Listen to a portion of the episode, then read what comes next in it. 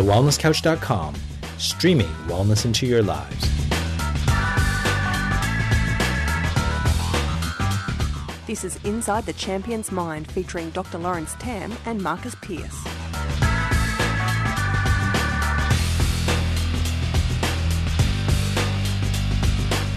Welcome to Inside the Champion's Mind, a show dedicated to helping you overcome mediocrity in the pursuit of being world class in anything that you do. I am Lawrence Tam, co founder of The Wellness Couch, and my champion mindset co host, Marcus I got the other. I got the next boxing intro. Thanks, LT. Oh, pleasure. I don't have the gloves on. I don't have the gloves on, but uh, very happy to be on another episode of Inside the Champion's Mind. It's um, there's so much going on. I love, I love doing these episodes because we're always sharing uh, stuff about what's going on in our lives, and and it's almost like cathartic in a way. I get off um, the the call and think, man, life's good. Like there's so much cool stuff going on, and, and, anything that doesn't feel great, you can always flip it around to actually see the benefits of it. So, it so looking forward to another to, half hour with you. Well, I gotta say, it's it's so weird to uh, think like you know a few years back that that I actually have that much to say. Um, so, and that actually someone might be actually listening to this. So if you are listening, yeah. go to our Facebook page and uh, let us know that you're listening, so that I don't yeah. feel like I'm just talking to Marcus all the time. Um, uh, so Marcus, last in our last episode, we um, we talked a lot about. We started off the call by uh, sharing a story about Mike Tyson. So if you haven't listened to the um, last episode, I'll just sort of recap it. That we talked about how Mike Tyson um, has hired a, uh, um, a person specifically just to have to get in his head by telling him he was the greatest champion in the world. Like he would just walking in, into the ring and he would always say, Mike Tyson, Mike, you're the best. You're the best. You're the best boxer in the world. You're the heavyweight world champion in the world. And just kept on saying that just to kind of get in their head so that his own um, words of insecurity, of victimhood, of what a poor childhood he was, how you know how dumb he was, or he didn't grow up in a good neighborhood. All that stuff wouldn't come up because it'd be overridden by this other audio. And we thought that this episode we would talk about is about victim, like being a victimhood. Uh, sorry, that being a victim because all of, us, all of us have our victim story, quote unquote. Um, but we also have the self self self negative talk that um, sort of creates that drama within our own life. And the stories that we, we said to, about ourselves that create the character and the personality that we actually currently live. And um, you know, there's so many different stories about um, other other sport athletes having like for example I, I don't know if you remember Dennis Rodman. Um, you know some people in Australia might know yeah you know people might not know who he was but Dennis Rodman was a basketball player um, for the Chicago Bulls, and um, he, you know, back in the '90s, I guess, playing with Michael Jordan, he was one of the fiercest defender in the world. And um, one of the things that he used to do, he w- used to when he, during practice, um, he would have his, um, you know, this is before MP3 players, so he would have a Walkman, right? so he would have a Walkman, and um, he would be listening to something. And anybody who used to come come up to him used to go, you know, what are you listening to? And he, he used to just say, you know, whatever. He was listening to rap music or whatever.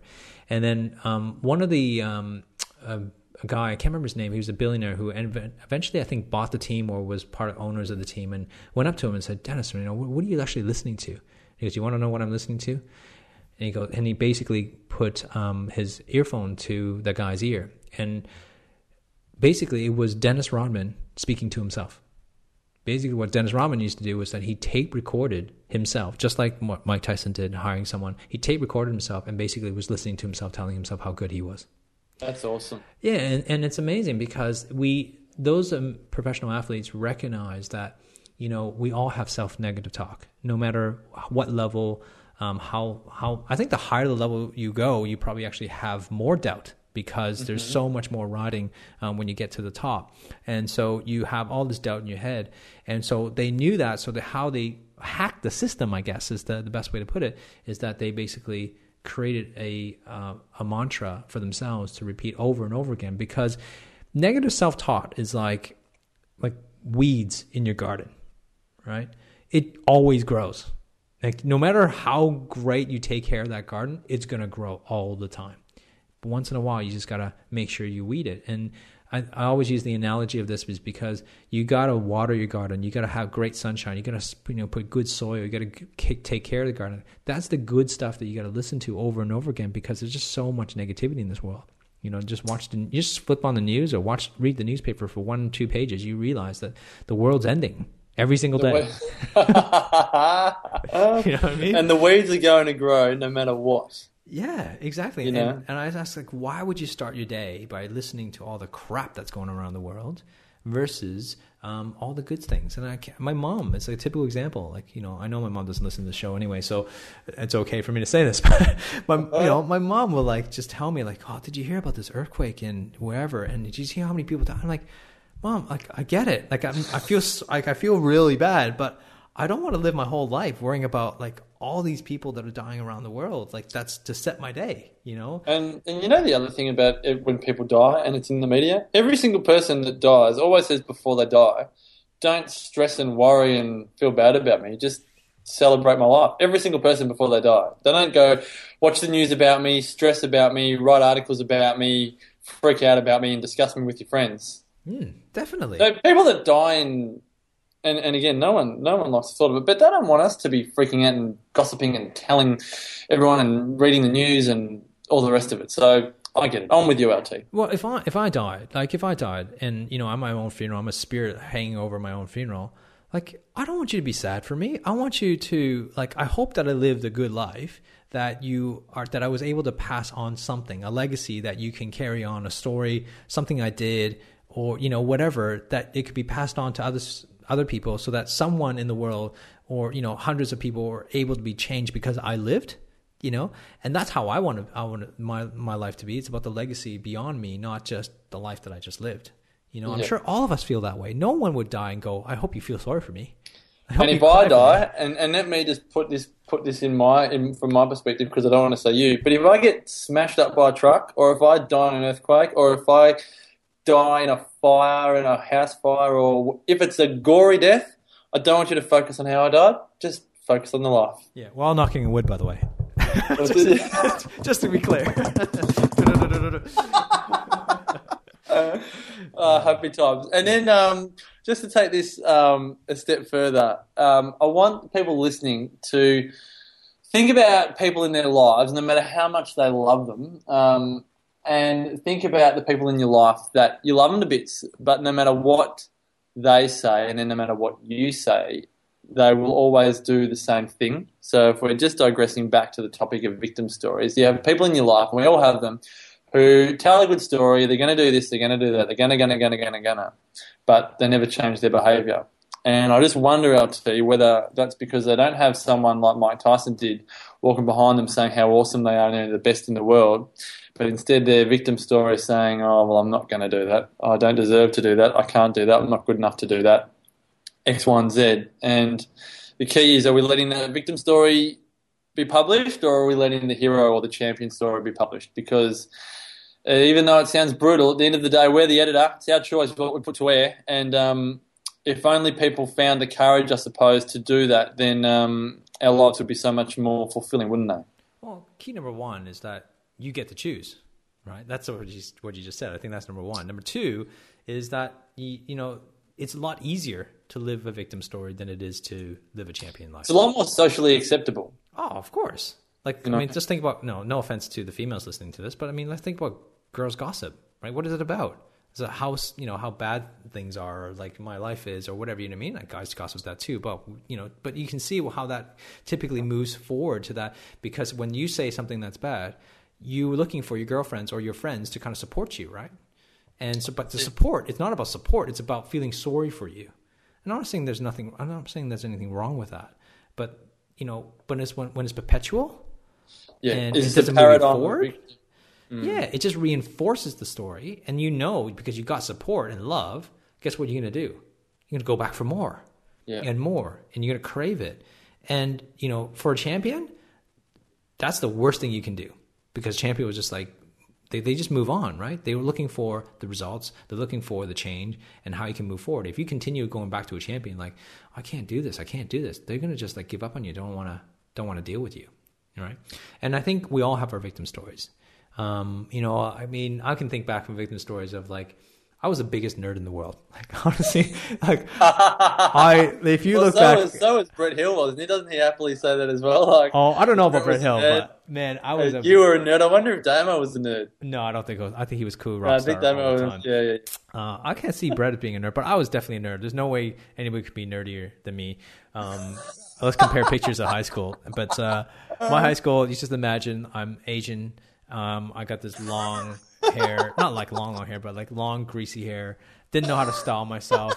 Big, freaking massive glasses, like thick as anything because I can't see.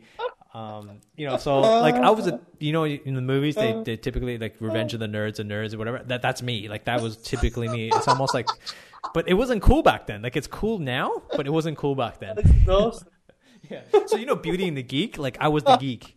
You know, pick an Asian geek that's on that show. I'm the geek. Um, that's pretty much how my life was. But the, the, the worst part about that, the worst part about that was that I wasn't even smart as a geek. Like I wasn't as smart as. I couldn't even use that as a compensation. Right? No, you don't get like under Beauty and the Geek where they're like rocket scientist and um, genetic theorist and all the rest of it. That's you just got like not even smart. Yeah, I was just a, maybe above average intelligence, um, but that we, as a geek as well. So I had no social skills whatsoever. Ah, this is awesome. a wannabe sports star, but uh, you know, yeah, it was pretty bad. It was pretty bad. But you know, but it's I- so funny to talk about in hindsight, isn't it? oh god, it's it's it's laughable. But I, I do believe that it was because of that that you know who I am now. But you know, at Would the time, it, Would you be happy to post a photo of you from school on oh your? man, it. I, I, I actually did, you know, I did one because I live in Australia now, and, and all my photos are back in Canada. I actually asked my parents to bring some over um, to find it, and they over two trips they finally found some photos, and it is there. Not many. There's not many photos of me uh, in high school, Oh, but there's man. there, and it'll be released when I feel that it's the right time, and when I when I can, you know, feel the Uh, attacks. fine. Okay, but anyways, I need to iron up my champion mindset first. But uh, you know, for for the longest time though, you know, going back to that those days, I would never want to relive high school ever again. Like honestly, it was like Yeah. just a Glad terrible experience. Oh my god! And one of those reasons is because you know I had no confidence in myself. You know, and it was really bad. Um, the, no confidence in in terms of the social ability to connect with people. Um, to you know, it's just an awkward stage. You know, that certain you know people were. I wasn't cool. There was just nothing. I couldn't give any value, but that was the story I told of myself. Do you know what I mean? And that kind of carried forth um, into almost university, and then you know, and that kind of showed up a little bit, but more.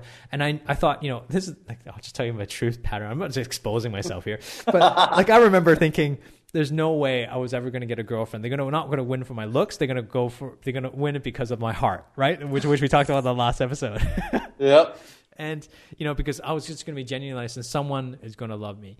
Um, and it, it's funny that way when you think back, like that was my mindset. And uh, but I had high expectations as well. So um, you know it, it's it's crazy to think that way now, but at that time, like that was a story that I had in my head, and I couldn't get out of it. And it was a, a long time of just, you know, I'm not good enough. And you know, who would have thought as a kid, you know, going back, you know, 17 years old, thinking that I'll be speaking in front of, you know, thousands of people you know, and, and have that have that courage to do that because I was scared to speak in front of crowds or even to anybody, let alone to you know a thousand people in a group or you know whatever it is, and um and and it, but I think it's because of those stories that you keep on telling yourself that actually holds us back from who we truly are. I can only imagine what it would be like if I just kept on with that story. So I have to ask you then, because I'm curious to know. I'm sure there wasn't an epiphany, but can you look back on your life and see how you know you could have gone down the path of living in the victim story, but you slowly but surely forged along, let's call it the road less traveled?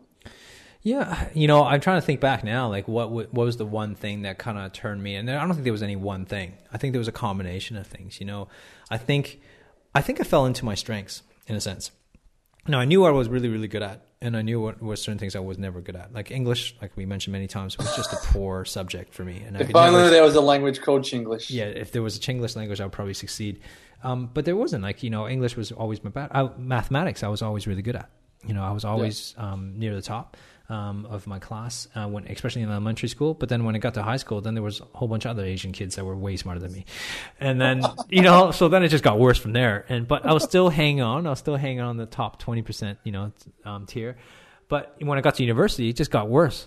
You know, because as you move up, you're just like you're you're taking the top of the top, right? And just you go forward, he went to chiropractic college, just like taking the top and the top of the top. And these guys are jocks and they're, you know, great at athletics. I'm like, man, I can only rely on that so much. But you know what came to me was doing things that I was uncomfortable with. I think that was the major thing. Doing things I was uncomfortable with, even though I had a story of that I wasn't good enough.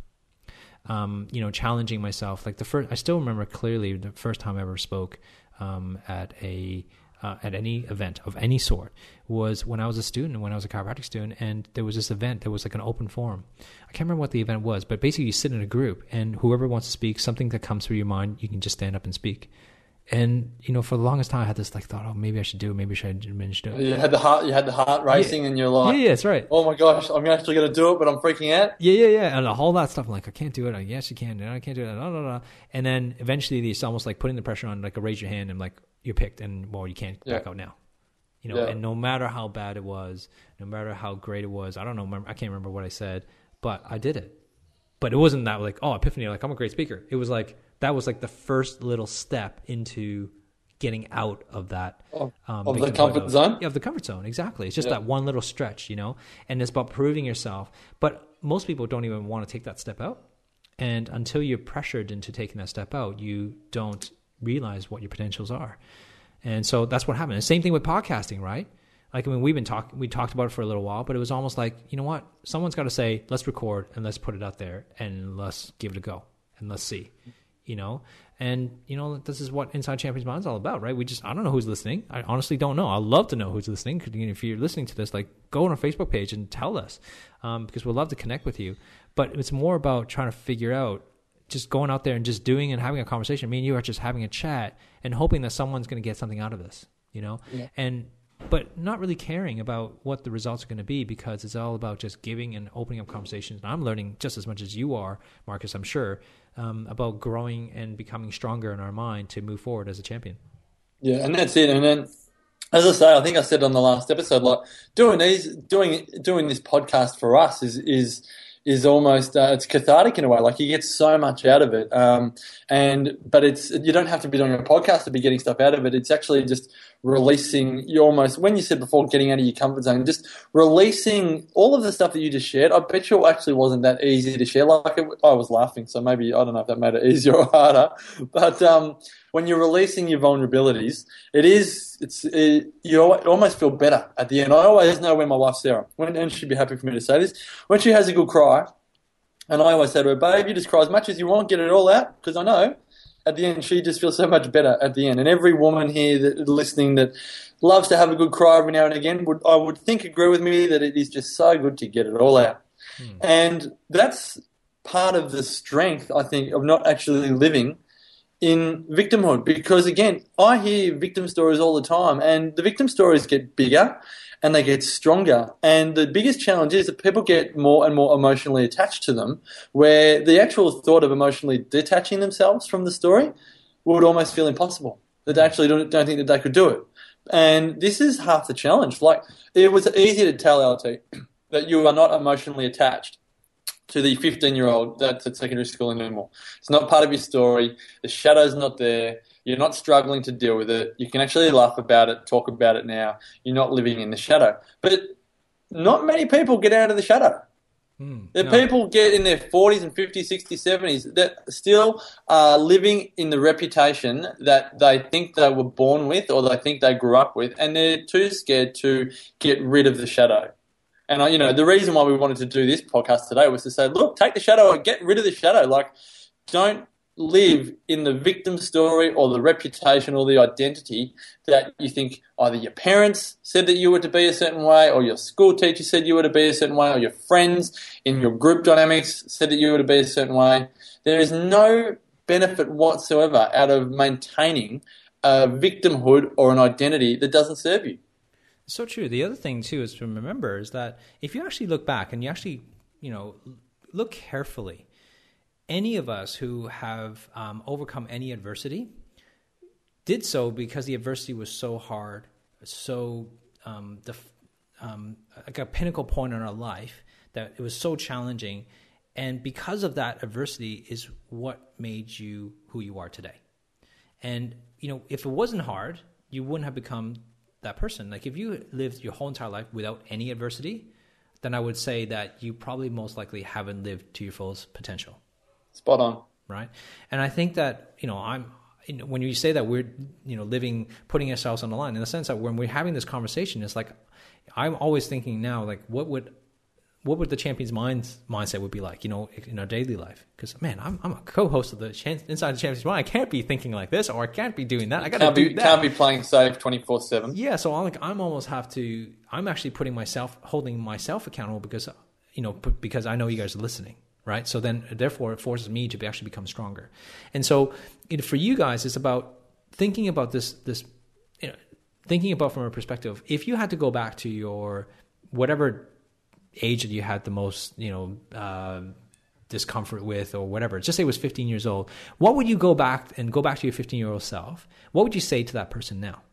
You know, if you had to go back in time, if you had the time machine, you're like Michael J. Fox with, you know, Back to the Future. You gotta go back in the past with the, you know, the time machine. What would you say? And you had like five minutes. What would you say to your old self? And, and that's a really good question to ask because those answers that come out is most likely the same key things that you probably should be living right now. And those that will move you forward and change your life because now it's like if you're not living those principles, then what are you waiting for? Mm. Because your best life is still ahead of you, right? Our best life is not in the past.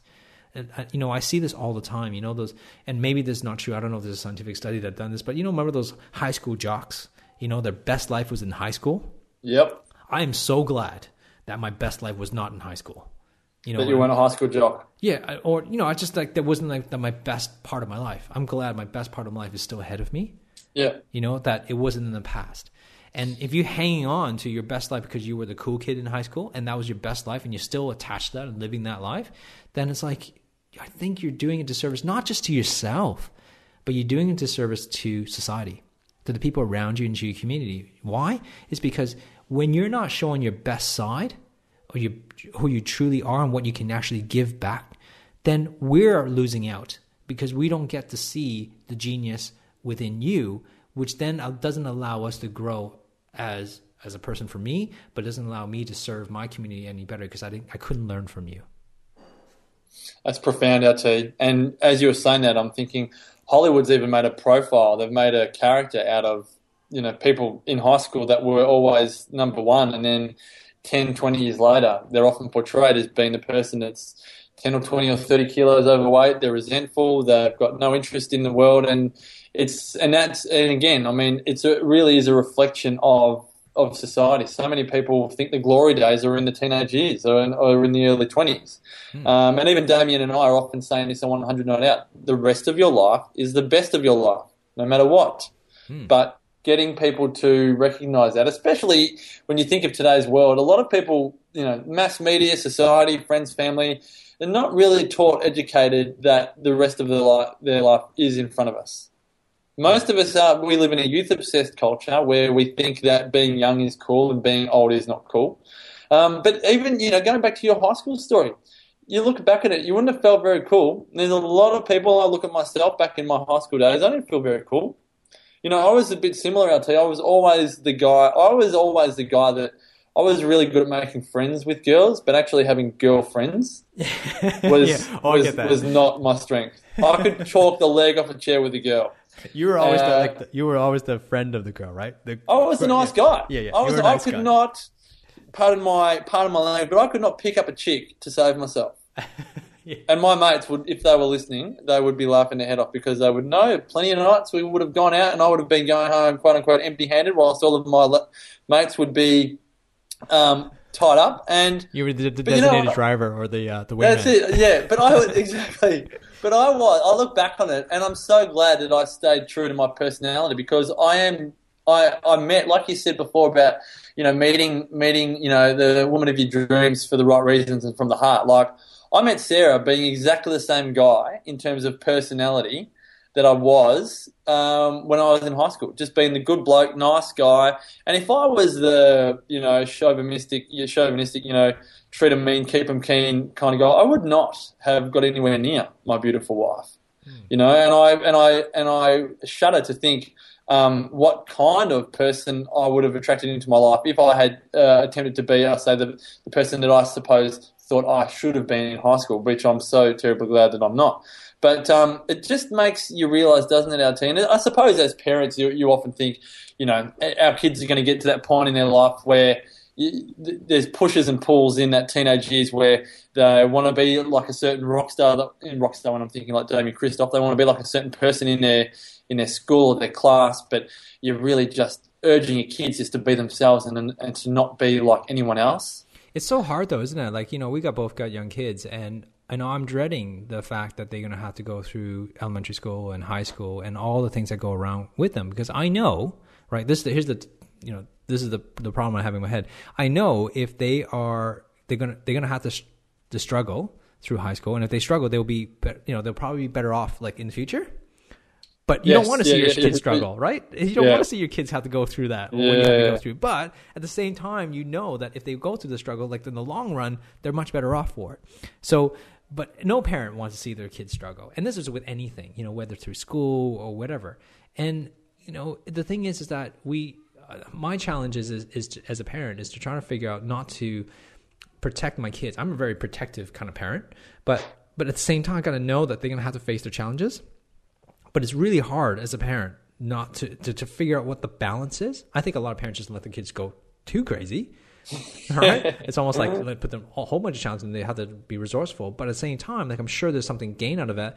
But there's also that parent who actually protects them too much and that there's no adversity whatsoever, which I talked about. And then when there's no adversity, it's then they don't actually have the right um, the tools. It's no different than let's talk about money for example. There's so many parents are you know that have really been made successful in terms of they had they were so their parents were really poor and they grew up in a poor environment and because of that they actually go overcome the adversity to actually become you know really successful like become millionaires or whatever the challenge is not about you know they have, they have a great story but the challenge is actually how do you raise a kid when yes. you, you can't tell them that you can't afford that anymore when they want for nothing yeah they want for nothing you just and they expect it and i see this all the time that most likely most generations like how they lose money is like the third generation will lose it like once you, one generation gains it, and the second generation not to blow it blows it because they already have that expectation. But there's a third generation that actually will blow everything, and then have to start over again.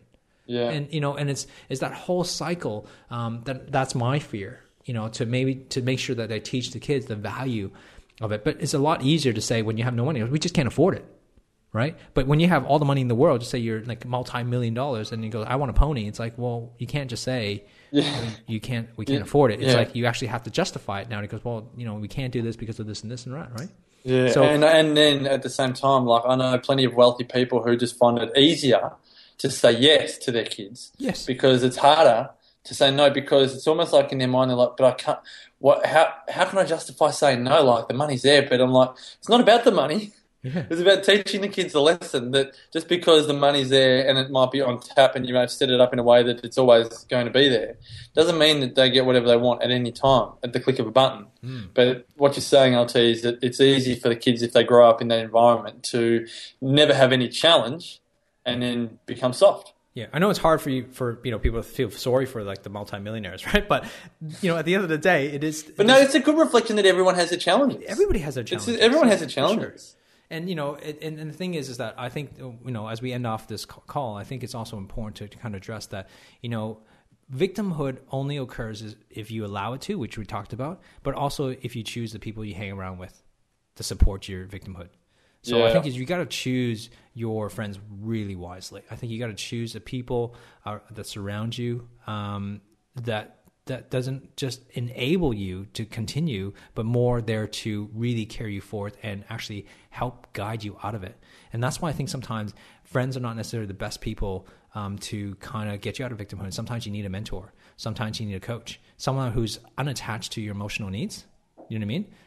Uh, well, yeah, I'm just thinking. We we uh, spoke about this um, episode 20. I was just having a look at the power of peer group. If you're listening, going. "Oh, I think I might need to change my friendship group, my peer group, the people I spend a lot of time with, go back and have a listen to episode 20, hmm. where we talk about just how to do that. Yeah, perfect. Well, I, guys, I really hope you got a lot out of that. I, I mean, I learned a lot of stuff, and I hope you got a good laugh about it. Thank you for sharing your story. My story. Thanks for sharing your story. um, go to uh, facebook.com to uh, Inside the Champions Mind. Make sure you like it, uh, like us there, and of course, please make sure you comment and uh, no, you know, tell us you're listening. Um, tell us, you know, send us a message if you don't want to post it up on, on our Facebook page, but tell us at least you're listening and, and what value you're getting out of it. And uh, go to our wellnesscouch.com website and sign up as a member if you can, because uh, we got some lots of good stuff happening in, the, in 2014 uh, that you don't want to miss out. And if you join up early, uh, you'll get all those uh, nice freebie gifts that we're going to be heading your way. And while you're on the iTunes, go to subscribe to us and give us a five star rating if we deserve it, and also leave a comment there too as well. This has been Inside the Champions Mind, a show dedicated to helping you overcome mediocrity in the pursuit of being world class in anything that you do. This is Lawrence Tam and Marcus Pierce. See you on the next episode. This has been a production of TheWellnessCouch.com. Check us out on Facebook and join in the conversation on Facebook.com forward slash The Wellness Couch. Subscribe to each show on iTunes and check us out on Twitter. The Wellness Couch, streaming wellness into your lives. Whilst the Wellness Couch presenter endeavor to provide accurate and helpful information to their listeners, these podcasts cannot take into account individual circumstances and are not intended to be a substitute for health and medical advice from a qualified health professional. You should always seek the advice of a qualified health professional before acting on any of the information provided by any of the Wellness Couch podcasts.